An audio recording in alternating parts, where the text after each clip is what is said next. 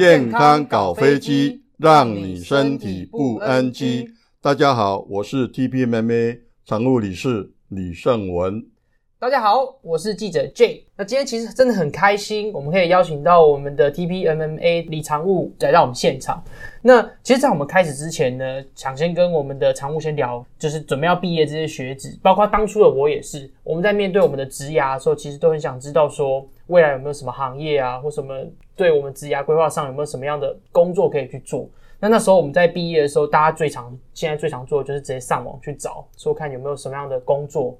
可以符合我们未来的志向。那那时候，像我当初我在毕业的时候，就有看到医药行销师的工作。那这部分呢，其实就想跟常务先聊。那什么叫做医药行销师呢？医药行销师事实上就是替医药企业作为医药推动，让民众他能够正确的认知我们的医药的产品、正确的资讯，还有告知我们的医疗相关人员。让他正确的使用药物在病人的身上，来确保他的用药安全，达到这个健康的这样的一个目的所在。像我本身是英文系毕业的，那每次来看到这个的时候，像医药啊，或是其他不一样的行业，讲说有没有什么方式可以去进入，就是这种医疗相关的产业。所以像我们这种英文系的，也可以顺利的进到这样的一个行业当中。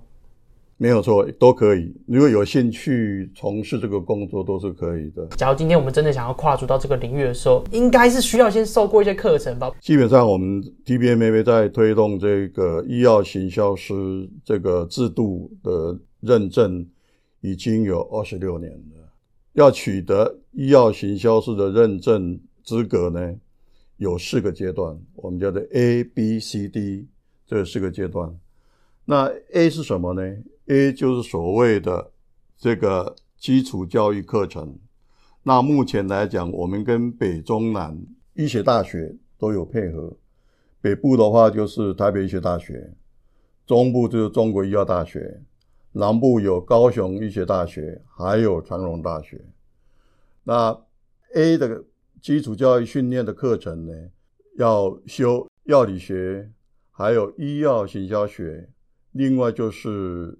药事法规，再加上医药伦理，一的阶段，我们叫做认证前的考试，也就是说你要考试通过才可以。那考试的科目有四个科目，就是生理学、药理学、医药行销学，加上药事法规及医药伦理，还要参加两天的所谓认证训练，嗯，才能够取得证照。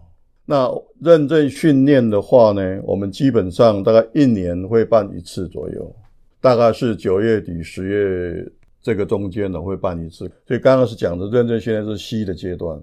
那取得这个证照之后呢，你还要有继续教育，也就是说每六年你要修满一百二十个小时。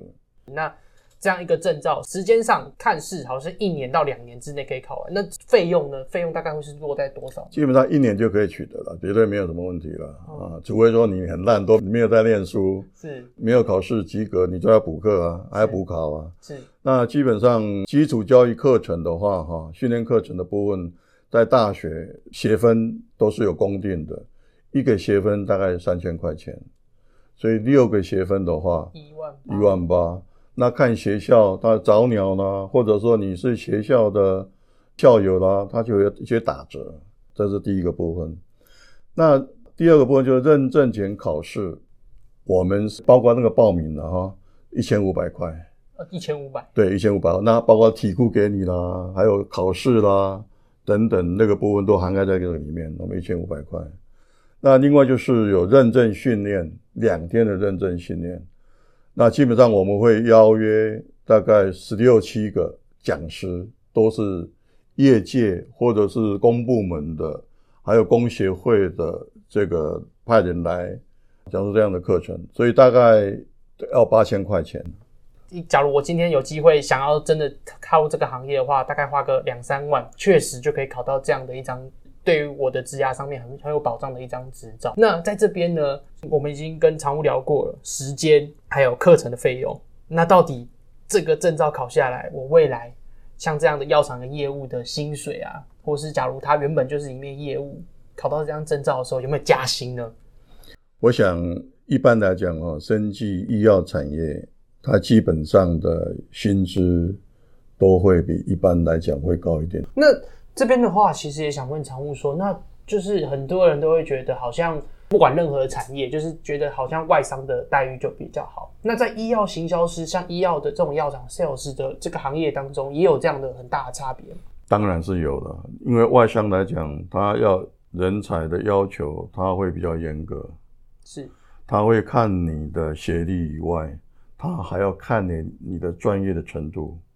所以假定说你有医药行销是这个证照的时候，你因为它表示什么？你是专业的。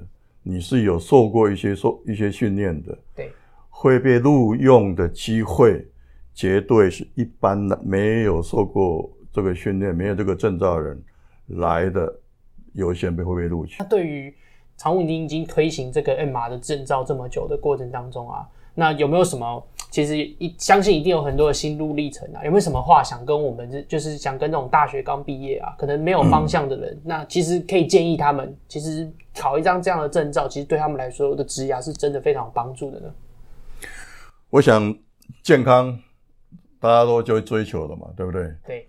那每一个人也在乎亲朋好友啦，你家人的健康。假定说。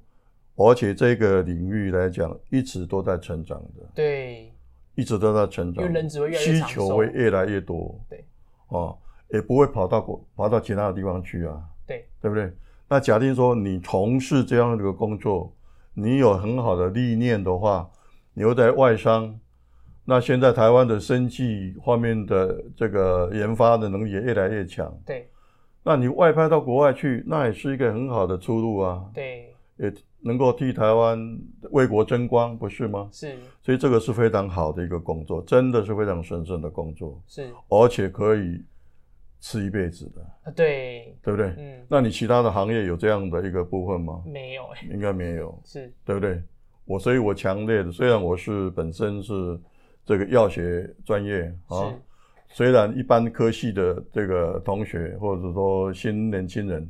也可以来从事这样的工作。其实刚还没有聊完的部分，就是协会为什么可以做到这么大的推动的这个力量？就是关于 TPMMA 到底是一个什么样的协会呢？TPMMA 它的全名叫做台湾药品行销暨管理协会，是它是药品行销跟管理，所以也就是说，它是集合所有的原厂啦、经销商啦、代理商啦，包括那个台湾厂啦。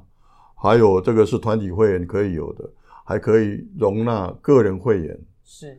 另外还有学生会员。学生会员。学生会也可以，还有特定的会员也可以。还有学生会员跟特定会员，他没有选举罢免权。对。而已啊哈，其他都权利都是一样，照照常都有。所以他是专门在推动这个部分，而且我们协会除了这个 MR。推广执委会以外，我们有九大执委会。九大执委。九大执委会，这 MR 是我们的第一个，还有我们有人力资源去训练的这个这个执委会。是。那还有医药行销管理啊，这个执委会。是。还有公关执委会啊，另外就是查案登记的执委会。是。还有医疗器材的执委会。哦，医疗器材。医疗器材的执委会，现在新的也有一个执委会。还有就 OTC 的部分也有一个执委会，OTC 所谓的 OTC 就是成药，对。啊，Over the Counter 的 OTC 也有一个执委会，是。另外有一个叫会员开发，还有这个网站整理这个部分的执委会也有，总共有九大执委会了。嗯，所以我们现在大概有三百多个，三百三百多个会员，是。啊，三百多个会员。最后呢，就相信就是我们其实今天也跟常务聊了非常多的，包括包括什么叫做 T P T P M M A 这个协会，那包括什么叫做药医药的行销师，甚至今天李常务还跟我们分享了到底该怎么准备考试，甚至是最后考完之后有什么样的方式可以去找到这些工作。那其实我们今天其实聊的真的是非常的一个完整，所以我相信这个其实可以提供给我们学子，或甚至是。